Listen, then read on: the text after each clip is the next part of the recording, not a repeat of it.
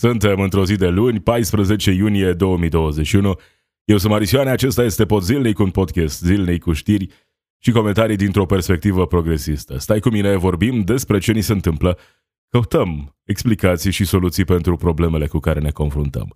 Premierul Florin Câțu susține că veniturile românilor au crescut datorită guvernării liberale. În același timp, ritmul de vaccinare a scăzut dramatic. Președintele Claus Iohannis participă la summitul Alianței Nord-Atlantice de la Bruxelles. Deputații dezbat astăzi moțiunea simplă a PSD împotriva ministrului Cristian Ghinea. Ludovic Orban este atacat de susținătorii lui Florin Câțu în interiorul PNL și spune că nu are nimic de ascuns în fața amenințărilor. La o lună de la izbucnirea scandalului legat de ursul Arthur, Ministerul Mediului nu a luat nicio măsură. Prețul energiei pe bursă a crescut cu peste 140% în mai 2021 față de anul trecut. Iar în alt preasfințitul Teodosie a aflat el de la un om de știință de la NASA că în biserică nu ar exista microbi. Acestea sunt doar câteva dintre subiectele de astăzi. Podzilnic. News and commentary from a progressive perspective. O nouă săptămână, un nou pod zilnic. Premierul Florin Câțu este un politician special. Și acum nu vorbesc despre oameni care îl susțin și părerile pe care le-ar putea avea uh, acești oameni despre calitățile acestui premier Florin Câțu, noul erou uh, liberal în 2021, omul care cel mai probabil va deveni noul președinte al Partidului Național Liberal în toamna acestui an, văzând în aceste momente uh, care este susținerea de care se bucură el din partea unor actori importanți în interiorul PNL, dar și din afara PNL. Așadar, ne concentrăm la început de săptămână pe uh, declarațiile și pe eventualele realizări ale acestui om de când a ajuns la guvernare. Vorbim despre premierul Florin Câțu. Sâmbătă dimineața, Florin Câțu, premier al României, a anunțat că potrivit datelor furnizate de Institutul Național de Statistică, veniturile românilor cresc cu adevărat, nu doar pe hârtie, acesta fiind, spune el, efectul guvernării liberale care este bazată pe reformă și pe investiții. Florin Câțu este genul acela de politician, uh, cumva a reușit să perfecționeze acest tip de politician care se laudă mai mereu cu realizările sau pseudo-realizările sau cumva, chiar și atunci când realitatea nu este favorabilă, reușește să promoveze doar acele aspecte care uh, susțin competența, reușitele sale. Florin Câțu a postat uh, următoarele uh, fraze pe Facebook în care se laudă cu uh, rezultatele anunțate de Institutul Național de Statistică. Uh, sâmbătă dimineața ne-am trezit cu toții uh, văzând această postare a premierului. Crește puternic puterea de cumpărare a românilor. INS a anunțat ieri, aprilie 2021, comparativ cu aprilie 2020, comparativ cu luna aprilie anului precedent, câștigul salarial mediu nominal net a crescut cu 11,9%, spune premierul Florin Câțu. Sigur, premierul Florin Câțu de astăzi era membru în guvernul Orban de anul trecut. Sigur, de asemenea, uită să menționeze că vorbim despre o perioadă de lockdown, aprilie 2020, versus aprilie 2021, fără lockdown. Așa arată o revenire în forță a unei economii după cea mai mare criză economică din ultima sută de ani. Dacă vrei să compari uh, datele, hai să le comparăm, nu știu, cu anii precedenți. Dar nu, comparăm cu 2020. Merge mai departe, dar și mai important, INS a anunțat o creștere semnificativă a puterii de cumpărare în aprilie 2021 cu 8,4%. Câștigul salarial în raport cu evoluția prețurilor de consum indicele câștigului uh, salarial a fost de 108,4 pentru aprilie 2021 față de aceeași perioadă a anului precedent. Continuă premierul Florin Câțu pe Facebook, acest lucru înseamnă că veniturile românilor cresc cu adevărat nu doar pe hârtie. Cu un venit mai mare se pot cumpăra pe bune mai multe lucruri. Asta înseamnă guvernare liberală, putere de cumpărare mai mare pentru toți românii. Am luat cele mai bune măsuri pentru economie și se vede. Reformă în toate cotloanele statului și investim. Suntem abia la început. Hashtag românii trebuie să știe uh, reformă și investiții, cel de-al doilea hashtag. Premierul Florin Câțu, omul care uh, atunci când duce lipsă de lăudători, se laudă singur. Se laudă singur cu realizările sale la guvernare. Suntem în iunie 2021, moment în care, dacă n-au realizat până acum, vor realiza sau realizează chiar în aceste momente cei mai mulți români faptul că avem creșteri spectaculoase de prețuri în toate domeniile, în domenii esențiale. Crește neașteptat prețul energiei electrice. Și nu vorbim doar despre cei care nu uh, și-au schimbat contractele pe piața liberă. Uh, e vorba despre un trend real despre care o să mai vorbim. Creștere a energiei, uh, a prețului energiei electrice. Prețul la gaze, care crește în loc să scade pe timp de vară. Uh, benzină, motorină, energie în general. Apoi, alimente, prețuri care cresc. Și sigur că aici putem găsi explicații în faptul că după o perioadă cu lockdown, lockdown parțial, a crescut dintr-o dată cererea, iar oferta încă nu face față, ăsta fiind motivul pentru, pentru care ne confruntăm cu această creștere de prețuri. E o explicație pe care, ok, putem să o luăm în considerare, dar nu explică cu totul situația din moment. Dar ce e, de fapt, interesant la această postare a premierului Florin Câțu e felul în care ne prezintă realitatea.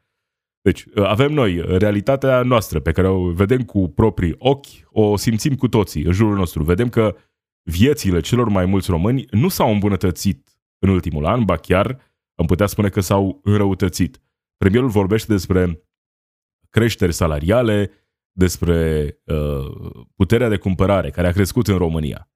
În același timp, uită să menționeze că sunt uh, peste un milion de români care primesc lunar salariul minim pe economie. Asta în condițiile în care oamenii aceștia uh, muncesc în companii care înregistrează în multe situații profituri record. Sunt oamenii care depind de acei 1300 de lei, salariul minim pe economie 1300 și ceva, uh, acea majorare de 40 de lei, nu? Asta au primit la început de 2021. Uh, îi ignorăm pe acești oameni și vorbim despre cât de bine e în România. Ce face premierul cu această postare și nu doar, asta, asta e doar un exemplu recent, e o adevărată campanie de gaslighting. Dar mai întâi hai să-l și auzim lăudându-se. Știm exact ce avem de făcut. Eu cred că s-a văzut în primele luni ale acestui an că știm ce avem de făcut. Rezultatele economice uh, spun totul, nu trebuie să spun eu acest lucru. Creștere economică, printre puține țări din Europeană cu creștere economică, uh, și multe dintre țări chiar au revenit în recesiune, un venit uh, mediu care crește în România, un venit real mediu care crește uh, cu 8,4%, deci lucrurile merg în direcția pe care am preconizat-o și merg acolo pentru că am folosit soluția liberală. Investim întâi, creăm valoare adăugată și apoi putem să avem și uh, celelalte cheltuieli. Tot astăzi o să am o întâlnire importantă pentru că încă nu am depășit pandemia. Bun, și vorbește acum și despre pandemie, ne ocupăm și de asta. Deci rezultate foarte bune care se văd. Așa ne spune premierul Florin Câțu. Cum spuneam, premierul Florin Câțu nu e unic din punctul ăsta de vedere. Dar e cumva, cel puțin în această perioadă, unul dintre cei mai pricepuți politicieni în a, în a se autopromova. Ceea ce am observat deja de câteva luni bune e că premierul duce o adevărată campanie de gaslighting la nivel național. Ce înseamnă gaslighting? Hai să vedem ce zice Wikipedia. Procesul de gaslighting este o formă de abuz psihologic în care victima este deziluzionată, îndoindu-se de propria memorie, percepție și sănătate mentală. Pentru a realiza acest lucru, agresorul folosește diferite tehnici, de la negarea abuzurilor precedente până la crearea unor situații în care victima sfârșește, ă, sfârșește dezorientată. Ceea ce spuneam, premierul Florin Câțu ne spune mereu cât de bine o ducem. Adică dacă ești ă, sărac în România, doar ți se pare. Dacă în ultimul an viața ta nu s-a îmbunătățit, doar ți se pare. Dacă ești copleșit de facturi, în special în ultimele luni, doar ți se pare.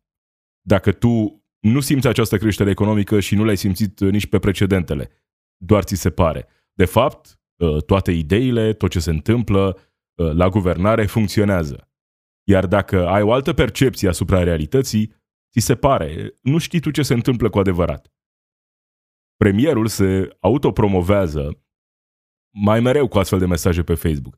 Și vedem reacțiile. Reacții de la oameni care sunt cumva, mulți dintre ei, cel puțin ideologic vorbind, pe aceeași lungime de undă. Oameni care văd realitatea și văd că prețurile sunt tot mai mari și, din nou, spuneam, există explicații plauzibile. Dar premierul nu vorbește despre asta. Vorbește despre realizările sale care, așa cum au fost prezentate de INS, arată rezultate mai bune în 2021 față de aprilie 2020. Fără să menționeze detalii legate de lockdown, de ce s-a întâmplat în aprilie 2020 și aprilie 2021. Vorbește despre această creștere economică. Când, uh, în momentele în care era altcineva la guvernare și vorbeam despre uh, nivel similar, spunea că e o problemă. Acum totul e roz, totul funcționează perfect. Premierul Florin Câțu se autopromovează în felul acesta. De foarte multe ori. Uh, când vorbea despre creșterea economică de la un trimestru la altul, compara trimestrul 1 2021 cu uh, uh, trimestrul 4 2020.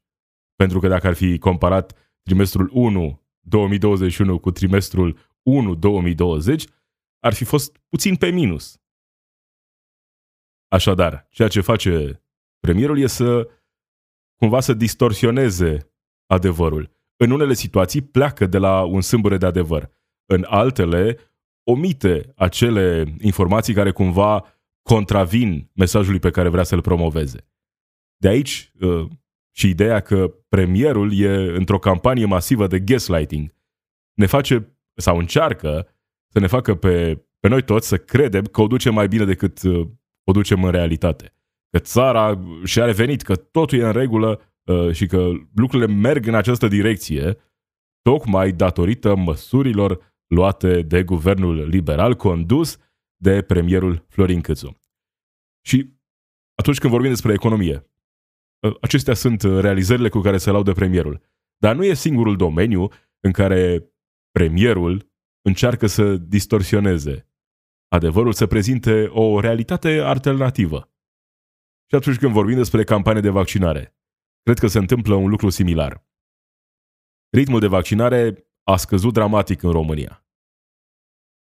În ultima perioadă am putut observa de la, uh, într-o vreme, 50.000 de oameni care se vaccinau zilnic cu prima doză, am ajuns astăzi la sub 10.000 de persoane care aleg să se vaccineze zilnic cu prima doză. Dar premierul continuă să afirme că această campanie de vaccinare este un succes, chiar și atunci când vorbește despre eventuale uh, uh, probleme dă vina pe opoziție și nu glumesc, într-o emisiune la Digi24 a spus că PSD e responsabil pentru uh, oamenii care nu se vaccinează. Uh, chiar și atunci când încearcă să vină cu soluții pentru impasul în care ne aflăm, uh, nu uită să ne amintească că în România campania de vaccinare a fost un succes. Am întâlnesc cu reprezentanții cultelor uh, de aici pentru a discuta despre campania de vaccinare. Uh, Aici județul este pe locul 3 în uh, uh, campania de vaccinare la nivel național. Felicitări, felicitări doamna președinte, felicitări doamna primar. Uh, dar trebuie să facem mai mult. Uh, acum trebuie să ducem vaccinul în zona rurală și pentru acesta o să mă văd cu uh, reprezentanții cultelor să vedem cum putem să implicăm mai mult pe fiecare dintre noi uh, ca această campanie să meargă mai departe. Încă nu am depășit pandemia, chiar dacă rezultatele sunt bune în acest moment.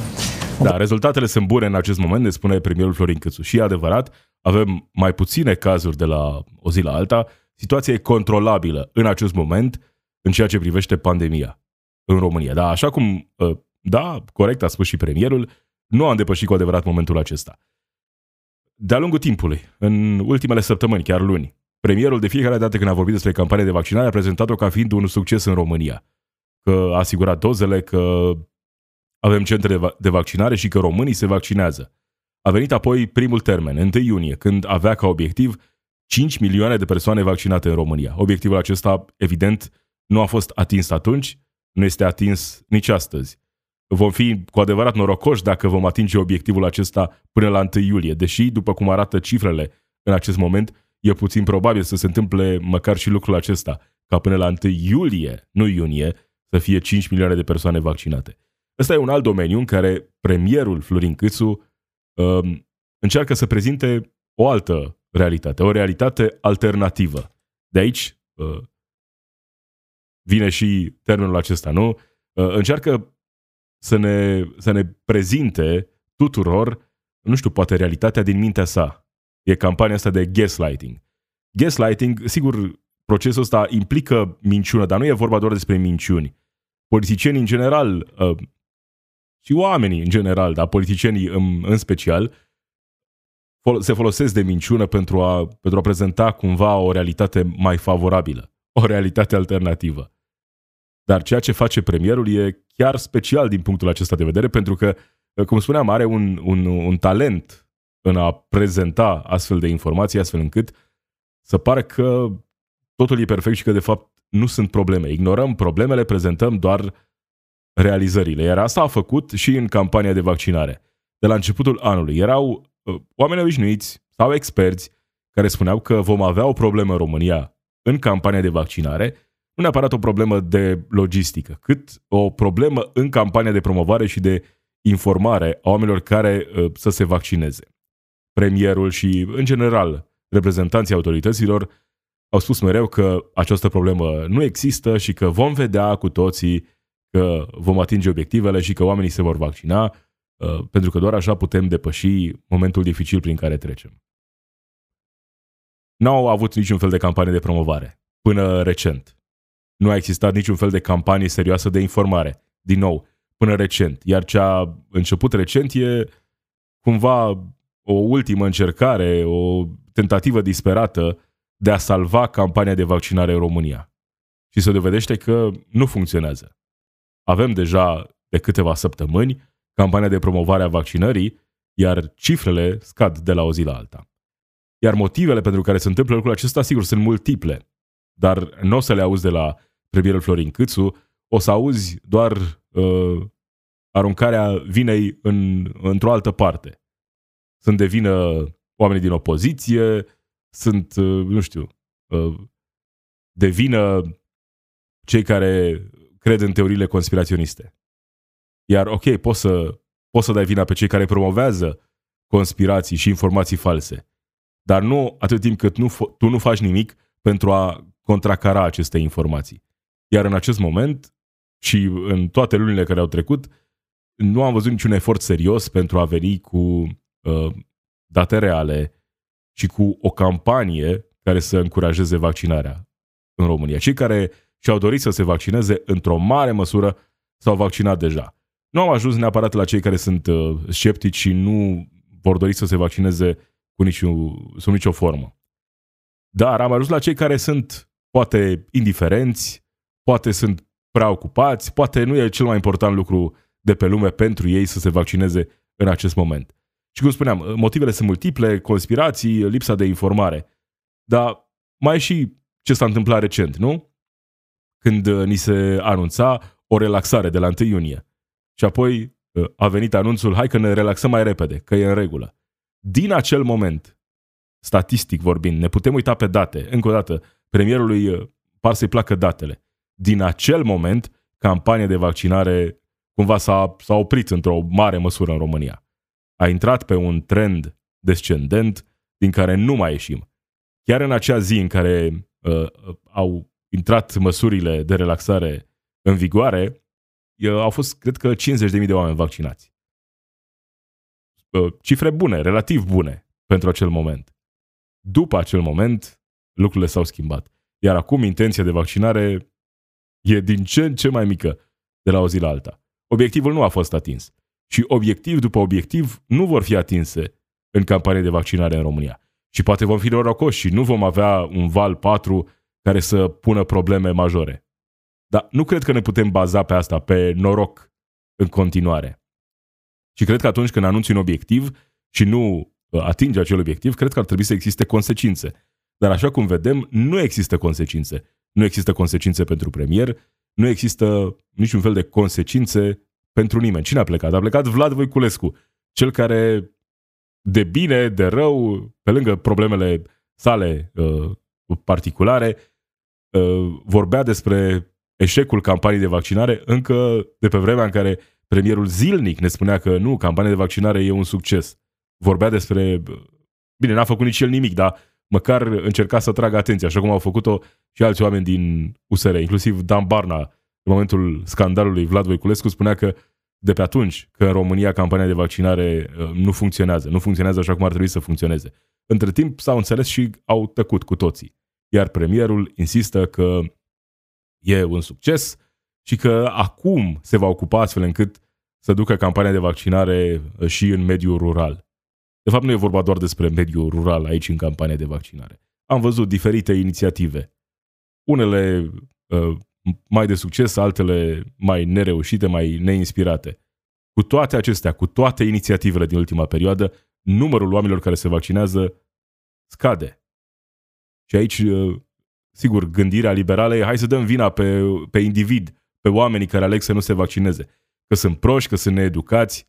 Uh, sunt sigur că asta, astea sunt lucrurile pe care ar vrea să le spună premierul și cei care au o ideologie similară, pentru că văd asta în postări pe Facebook. Dar nu poți să spui lucrul acesta când uh, comparăm situația din România cu alte țări din Uniunea Europeană. Noi suntem acum la coada clasamentului, acolo uh, lângă Bulgaria, pe penultimul loc în Uniunea Europeană. Dar dacă ne uităm pe datele de la începutul anului, intenția de vaccinare din România era similară cu intenția de vaccinare din țări mult mai dezvoltate. Între timp, oamenii aceia au reușit, într-o oarecare măsură, nici acolo lucrurile nu sunt perfecte, să impulsioneze campania de vaccinare și ne-au lăsat de mult în urmă. Noi suntem acolo jos, alături de Bulgaria, după ce ne tot lăudam că suntem pe primele locuri, primele locuri în Europa. Cine își asumă acest eșec? Premierul Câțu? Sigur că nu. Coordonatorul campaniei de vaccinare? Nu, că tocmai de asta a fost pus un uh, militar să se ocupe de campania de vaccinare, ca să nu existe consecințe politice prea multe în cazul unui, unui eșec în campanie de vaccinare. Așadar, când vine vorba despre economie, premierul vorbește doar despre acele date care îi convin, despre acele rezultate care par să fie bune. Când vorbim despre vaccinare, la fel. Trebuie să ne vaccinăm, e important, dar nu facem campanie, nu promovăm, iar când începem campania, vedem cum se desfășoară lucrurile cu adevărat. N-a avut niciun efect campania asta de promovare a vaccinării, provocarea premierului, hai să-mi spuneți uh, ce conține vaccinul, a fost uh, jenantă și s-a adresat doar oamenilor care s-au vaccinat deja, nu acelora care ar fi avut nevoie de un mic impuls pentru a se vaccina, de mai multe informații, poate în anumite situații. Încă o dată, cine își asumă responsabilitatea pentru toate lucrurile acestea? Primer, iar premierul Florin Câțu în acest moment e văzut de o bună parte a PNL, poate chiar o bună parte a oamenilor obișnuiți, ca fiind un mare salvator, pentru că prezintă astfel informațiile și de prea puține ori e uh, atacat, e criticat atunci când vine cu astfel de afirmații.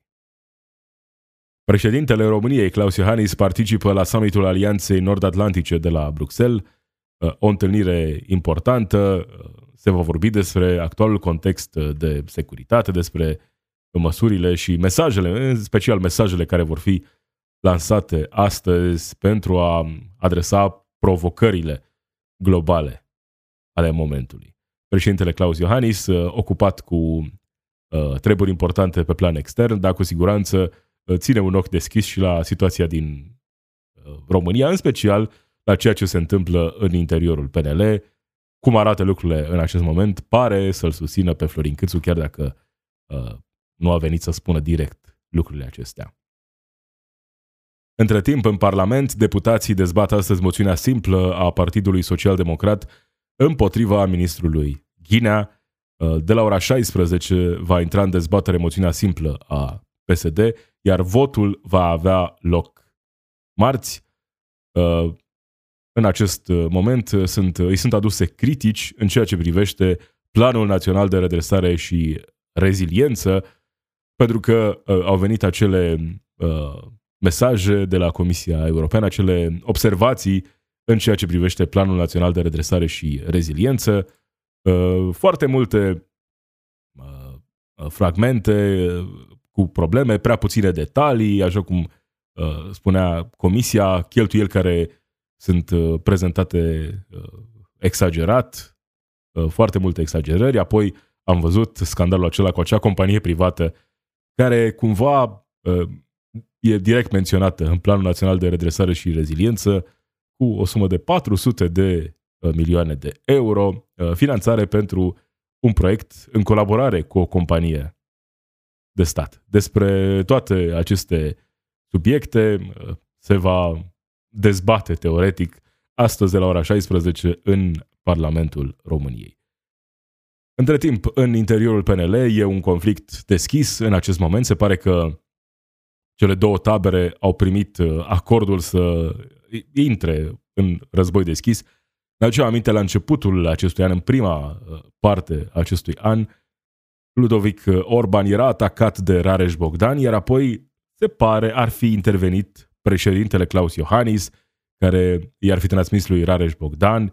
Uh, nu e acum momentul, hai să ne concentrăm pe vaccinare, pe, uh, pe prevenirea economiei, măcar acolo de unde am plecat.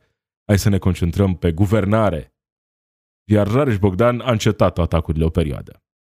Între timp, războiul e deschis în acest moment. Rareș Bogdan uh, e în război deschis cu Ludovic Orban, de partea premierului Florin Câțu, alături de Robert Sighiartău, Raluca Turcan, Emil Boc, mulți oameni importanți din PNL care îl susțin pe Florin Câțu și sunt uh, acum în războiul acesta cu Ludovic Orban. Rareș Bogdan este în mod clar uh, primul soldat în lupta asta, e în prima linie acolo, pregătit să atace. E și cumva uh, un maestru și asta, asta nu e o laudă neapărat, uh, în a lansa astfel de atacuri, experiența lui din presă, nu? Știe cum, cum sunt percepute declarațiile. În schimb, Ludovic Orban uh, spune că nu are niciun secret uh, și că nimeni nu are informații care ai putea să-i facă rău, după ce Rareș Bogdan ar fi spus că așteaptă ca Ludovic Orban să înceteze campania murdară pentru că altfel s-ar putea să înceapă el să vorbească și atunci s-ar putea să fie o, o situație problematică pentru Ludovic Orban. Ăsta e războiul din interiorul PNL. Rareș Bogdan îl susține astăzi pe Florin Câțu, dar Rareș Bogdan uh, e acolo pentru el. În momentul în care Florin Câțu nu-i va mai fi util, în momentul în care vor fi suficiente nemulțumiri la un moment dat, în viitor, la adresa lui Florin Câțu, Rareș Bogdan va face totul pentru ca el să fie marele câștigător. Rareș Bogdan a realizat că nu poate candida în acest moment, pentru că uh, nu e ipostaza uh, de, favorabilă de care ar fi avut nevoie pentru a putea lansa un astfel de atac, să-i atace și pe Orban și pe Câțu în același timp. Și atunci a ales să fie în tabăra lui Florin Câțu, pentru moment.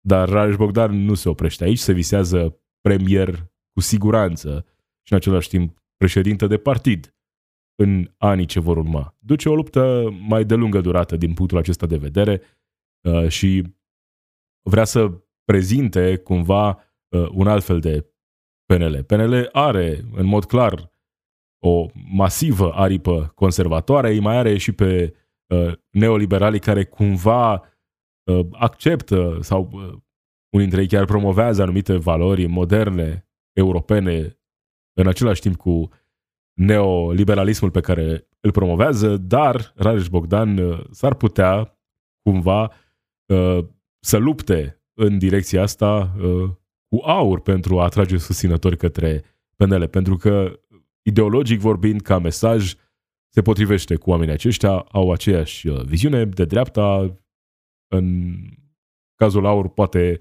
ultranaționalist Rareș Bogdan, poate doar naționalist cu mare. Dar războiul acesta va fi interesant uh, doar din perspectiva în care uh, ești preocupat, ești cumva uh, un urmăritor atent al acestor evenimente interne în partide, în lupta asta pentru putere. Ce va fi cu adevărat interesant și pentru țară, ce se va întâmpla după ce se va fi încheiat războiul acesta între Ludovic Orban și Florin Câțu și ce va însemna asta pentru viitorul României. Uh, în ședința care a avut loc astăzi, Ludovic Orban ar fi fost uh, desfințat, se pare, spun informații pe surse pentru ziare.com. Uh, oamenii îl compară pe Ludovic Orban cu Nicolae Ceaușescu. Am auzit variante în care ar fi fost comparat cu Dragnea, criticat pentru că ar amenința cu plângeri penale pe cei care nu îl susțin la Congres. Așa arată lupta în PNL. E lupta asta între oamenii care sunt acum de partea lui Florin Câțu, sunt oameni care mai deschis sau nu, sunt în același timp împotriva uh, acordului pe care partidul îl are cu USR+. Și atunci, și din acest punct de vedere, lucrurile ar putea fi interesante după congres, pentru că Florin Câțu, sigur, ține să rămână premier, dar în același timp sunt acești oameni care sunt nemulțumiți de înțelegerea care a fost făcută și de ministerele care au fost cedate USR+. Din perspectiva asta va fi interesant de văzut ce se va întâmpla în perioada următoare. Libertatea.ro scrie că la o lună de la izbucnirea scandalului legat de ursul Arthur, Ministerul Mediului nu a luat nici o măsură. Ne aminte cu toții, după scandalul în care uh, s-a vorbit despre ursul Arthur, dacă e cel mai mare, dacă a fost legală vânătoarea, Tanțoș, Tanțoș Barna, ministrul mediului, anunța că va schimba regulile privind vânătoarea urșilor în România, uh, spunând că toate extragerile de forță majoră, de pericol pentru sănătatea omului, pentru comunități, se vor face de către personalul tehnic al asociației care solicită uh, lucrul acesta. Și că vânătoarea nu va mai fi, nu va mai putea fi uh, dată mai departe, vândută astfel încât uh, un uh, mare prinț sau mai știu eu uh, ce uh, persoană cu bani puși deoparte pentru a obține astfel de trofee să poată uh, cumpăra vânarea ursului. Uh, între timp, nu s-a întâmplat nimic, așa cum suntem obișnuiți să avem cât un scandal, indiferent de domeniu, uh, să avem imediat oameni care reacționează și apoi să nu se întâmple nimic. Iar dacă faptul că lucrurile nu se întâmplă prea repede duce în timp la o soluție mai bună și ne scoate cumva din uh, jocul acesta al politicilor reacționare, e în regulă dacă uh, venim cu soluții mai bune și sustenabile pe termen lung. Numai că, de cele mai multe ori, ceea ce se întâmplă e uh, următorul lucru. Uităm subiectul respectiv și ne aducem aminte doar la următorul incident. E valabil în acest caz și în toate celelalte situații care seamă din punctul acesta de vedere lipsa de acțiune și declarații făcute care mai târziu nu sunt susținute de fapte. De pe ziare.com aflăm că prețul energiei pe bursă a crescut cu peste 140% în mai 2021 față de anul trecut. Din nou, uh, putem compara uh, cele, cele două uh, cifre pe care le avem în față, dar trebuie să ținem cont și de situația pandemiei, lockdown-ul de anul trecut, au fost condiții diferite. E adevărat. Dar în același timp, pe lângă prețul energiei pentru a doua zi, pentru ziua de mâine, vorbim despre o creștere a prețului energiei care ajunge direct la consumatori. Uh, am mai vorbit despre asta, despre felul în care a fost prezentată tranziția la piața liberă, de la un preț reglementat la piața liberă. Mereu, ni se tot spunea, prețurile vor scădea, nu vor crește. Acum suntem în fața faptului împlinit și vedem că prețurile cresc, inclusiv ministrul energiei vorbea despre existența unui potențial cartel pe piața energiei, înțelegeri între furnizori și traderi, astfel încât prețul energiei electrice să crească artificial. Ce s-a întâmplat cu aceste declarații? Există soluții? Evident că nu. Poate se va lăsa cu amenzi pentru uh, câteva companii. Vom afla despre asta peste vreo 2, 3, 4 ani. Uh, acele amenzi vor fi nesemnificative pentru cifra de afaceri a acestor companii. Iar la mijloc rămân desigur consumatorii care plătesc deja facturi mai mari, facturi care vor tot crește. Dacă vedem facturi în creștere în această perioadă a anului, E evident ce se va întâmpla în a doua parte a anului și la iarnă, când din nou cererea va fi mai mare și vom vedea creștere spectaculoasă. Lucrurile sunt clare din punctul acesta de vedere. Ce nu e clar e de ce nu intervine ANRE, de ce nu intervine Consiliul Concurenței, de ce nu există soluții pentru cartelul din energie pe care l-a menționat chiar ministrul energiei. Nu s-a întâmplat nimic, nici în presă, din păcate nu s-a vorbit prea mult despre acest subiect. Și uite așa, ajungem și la înalt preasfințitul Teodosie, Teodosie de la Constanța, care a fost invitat la Aleph News, televiziunea la care nu prea se uită nimeni, dar uh, uh, chiar și așa, uh, Teodosie a fost acolo cu uh, domnul Cristoiu să ne vorbească, printre altele, și despre pandemie, despre închiderea bisericilor, iar la un moment dat, vorbind despre închiderea bisericilor, uh, ne-a adus tuturor uh, în atenție o descoperire pe care a făcut-o el, o informație pe care a preluat-o, se pare, de la un om de știință, un microbiolog de la NASA, care uh, ar fi spus că nu sunt microbi în biserică cum sunt în altă parte. Hai să-l auzim pe uh, Teodosie la interviurile lui Cristoiu la Aleph News, vorbind despre acest subiect, despre uh, microbii din biserică. De aceea n-am înțeles închiderea bisericilor mai ales și acum recent când am fost în Sfântul Munte, am discutat cu părinții de la Vatoped, cu un mare om de știință de la NASA, care era un... Cine crede că Teodosie a vorbit cu adevărat cu cineva de la NASA? Cu un mare om de știință, un microbiolog de la NASA, ă, despre care Uh, ne spune doar atât că e un microbiolog de la NASA. N-am auzit și numele. Microbiolog a aflat că în biserică nu sunt microbi cum sunt în altă parte. S-a dus să facă experiență. Da, zice, în biserică sunt mai puțin ca afară. În altar mai puțin ca în biserică. În Sfântul Potir din care noi ne împărtășim, zero microbi. Chiar dacă îl ții Sigur, e acoperit cu ceva, un veșmânt. A testat. Nu intră microbi în potir. Acum, hai să vedem care sunt uh, afirmațiile lui Teodosie și cât de adevărate sunt ele. Am verificat informațiile prezentate de Teodosie. Că în biserică sunt mai puțini microbi, că în altar sunt și mai puțini și că în potirul din care se face împărtășania uh, nu ar fi deloc microbi. Evident că informațiile acestea nu sunt adevărate. Există oameni de știință care chiar au cercetat lucrul acesta și au descoperit că, într-adevăr, sunt mai puțini microbi în funcție de uh, situație. Riscul de îmbolnăvire nu e ridicat, dar nu e zero, așa cum a spus Teodos, iar explicația pentru faptul că în altar ar fi mai puțini microbi e pentru că nu intră oricine acolo și atunci vorbind despre uh, mai puțini oameni care au acces acolo, evident că numărul de microbi va fi proporțional mai mic. În ceea ce privește uh, potirul din care se face împărtășania și mai departe lingurița pe care o folosește Teodosie.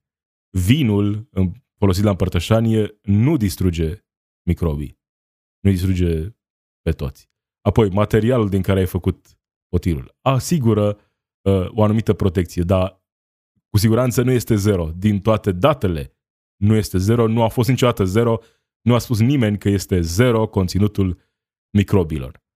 Și acum, într-adevăr, există studii care arată că riscul de îmbolnăvire, dacă oamenii participă la împărtășanie și folosesc același potir, aceeași linguriță în funcție de uh, biserică, uh, potir direct la uh, catolici, nu? Și uh, linguriță uh, la ortodoxi, uh, riscul e într-adevăr uh, mic, dar nu e zero. Din nou, nu e zero.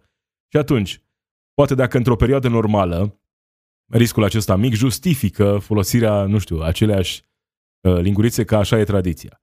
Într-o perioadă de pandemie, unde, ok, poate că riscul e mic, nu e unul crescut, să insiști să împărtășești cu aceeași linguriță, uh, e o dovadă clară de fundamentalism. Iar informațiile acestea pe care le prezintă Teodosie, că a vorbit el cu un microbiolog de la, de la NASA sau că a auzit informațiile astea venite de la un microbiolog de la NASA despre care uh, ne spune doar atât că e microbiolog la NASA, ca să impresioneze, nu? Că dacă spui că e uh, un oarecare microbiolog, nu e important, nu, nu are aceeași valoare informația. Dacă ne spui că e un microbiolog de la NASA, oh, NASA, nave spațiale și așa mai departe, nu? O să avem încredere în mesajul pe care îl transmite acesta. Încă o dată, uh, studii diferite arată informații similare. Că riscul nu e foarte mare de îmbolnăvire uh, în timpul împărtășării, dar cu siguranță nu e zero și depinde acum și de ce virus, de ce bacterie vorbim în diferite situații. Riscul nu e mare, dar nu e zero. Uh, și apoi afirmația aceea că sunt mai puțini microbi în altar, încă o dată explicația e că nu e atât de, o zonă atât de circulată, nu? La care să aibă foarte mulți oameni acces. Deci, încă o dată, riscul nu este zero și nu a fost niciodată zero în ceea ce privește împărtășania, folosind același potir, aceeași linguriță pentru zeci sau sute de oameni. Dar uh, aceste informații cumva uh, nu sunt uh, favorabile lui Teodosie și atunci preferă să ne prezinte și el o realitate alternativă. De aceea n-am fost de acord cu lingurițe multiple.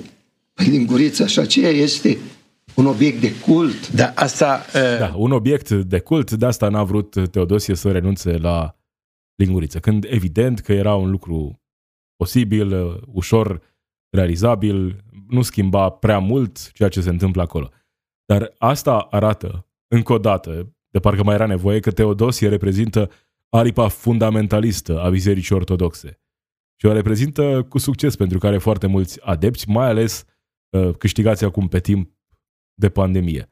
Oameni care au fost uh, frustrați, nemulțumiți și s-au îndreptat către această persoană, un om care cumva vorbea despre frustrările și nemulțumirile lor. Iar dacă informațiile pe care le prezinți uh, nu sunt reale, e mai puțin important sau nu pentru astfel de oameni care îl susțin pe Teodosie. Spuneam, uh, întâlnire NATO, astăzi, în același timp, uh, a fost întâlnire G7, iar liderii G7 îndeamnă China să respecte drepturile omului ale minorității uigure și uh, în Hong Kong. Acesta este mesajul care a fost transmis după întâlnirea G7. Uh, China are cu siguranță uh, multe probleme, câteva dintre ele menționate aici, dar e interesant cum liderii G7 vorbesc despre China, dar uită să menționeze situația din Israel, din Arabia Saudită și multe alte țări în care drepturile omului nu sunt respectate, multe țări în care au loc abuzuri, crime împotriva umanității, dar acolo nu le, nu le menționăm pentru că avem interese economice care se suprapun. În schimb, în relația cu China e un război deschis între uh, liderii G7 și China, pentru că văd China ca pe o amenințare serioasă în această perioadă. Deja cred că sunt mulți experți care observă că războiul acesta economic s-a cam încheiat deja, iar China a câștigat. E suficient să te uiți, de exemplu, la cine sponsorizează uh, campionatul european de fotbal, cine sunt, uh, care sunt companiile ale căror nume uh, apar în timpul meciurilor, acolo pe panourile publicitare, ca să înțelegi cine a câștigat uh, războiul economic. Sigur, există acum uh, un contraatac, vedem și legea 5G, de exemplu, în România, unde a fost vorba despre un lobby uriaș american pentru ca acea lege să fie aprobată în forma în care a fost aprobată, astfel încât companiile chineze să nu mai poată uh, să vândă în România echipament de telecomunicații dacă nu sunt aprobate mai întâi în Consiliul Suprem de Apărare a țării. Așadar, ăsta e mesajul uh, G7. În același timp, China vine cu o replică, zilele în care grupuri mici de țări decideau soarta lumii au apus, asta pentru că, uh, la fel cum am văzut uh, uh, că Statele Unite și-au câștigat bunăvoință în lume oferind suport, ajutoare financiare. Un lucru similar face și China în țările care au fost ignorate, în țări sărace, unde China investește masiv în infrastructură, vine cu ajutoare pentru guvernele acestor țări și în felul acesta câștigă putere și influență în acele țări. Ăsta e războiul economic al momentului. În același timp, Israelul are un nou guvern de coaliție condus de Naftali Bennett, care îl înlocuiește pe Benjamin Netanyahu, prim-ministru în ultimii 12 ani. Nu se vor schimba probabil prea multe în ceea ce privește uh, Israelul în perioada următoare. Vorbim despre o trecere de la cineva care era considerat de dreapta la cineva care e mai degrabă de extremă dreapta, dar uh, distincțiile sunt uh, nesemnificative din punctul acesta de vedere. Uh, a picat Netanyahu, dar nu se vor schimba prea multe, cel puțin nu în ceea ce privește problema Gaza, problema Palestina în Israel. Da, cam acesta a fost Poțilnic.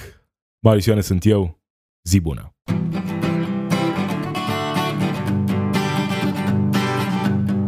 It's we who run the weapons plants and fight the wars they wage, and who work consumer hotlines from the inside of a cage. It's we who sweep the stock exchange where it's our lives they trade, but the black bloc makes us strong. Solidarity forever, solidarity forever, solidarity makes us strong.